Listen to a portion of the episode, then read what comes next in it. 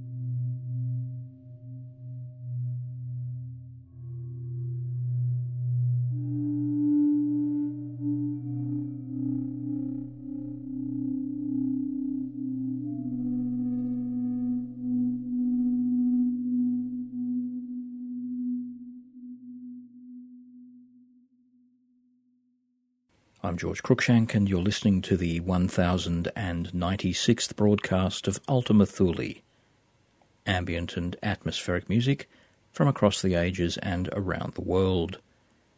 Coming to you from Sydney, Australia, and the studios of Ultima Thule Ambient Media. Heard in Adelaide on 5MBS 99.9, in Canberra on Artsound FM 92.7, in Sydney on Fine Music Digital, across the continent via the Community Radio Network, and around the planet via streaming audio and podcast. You may also be hearing us in the United States via the PRX network.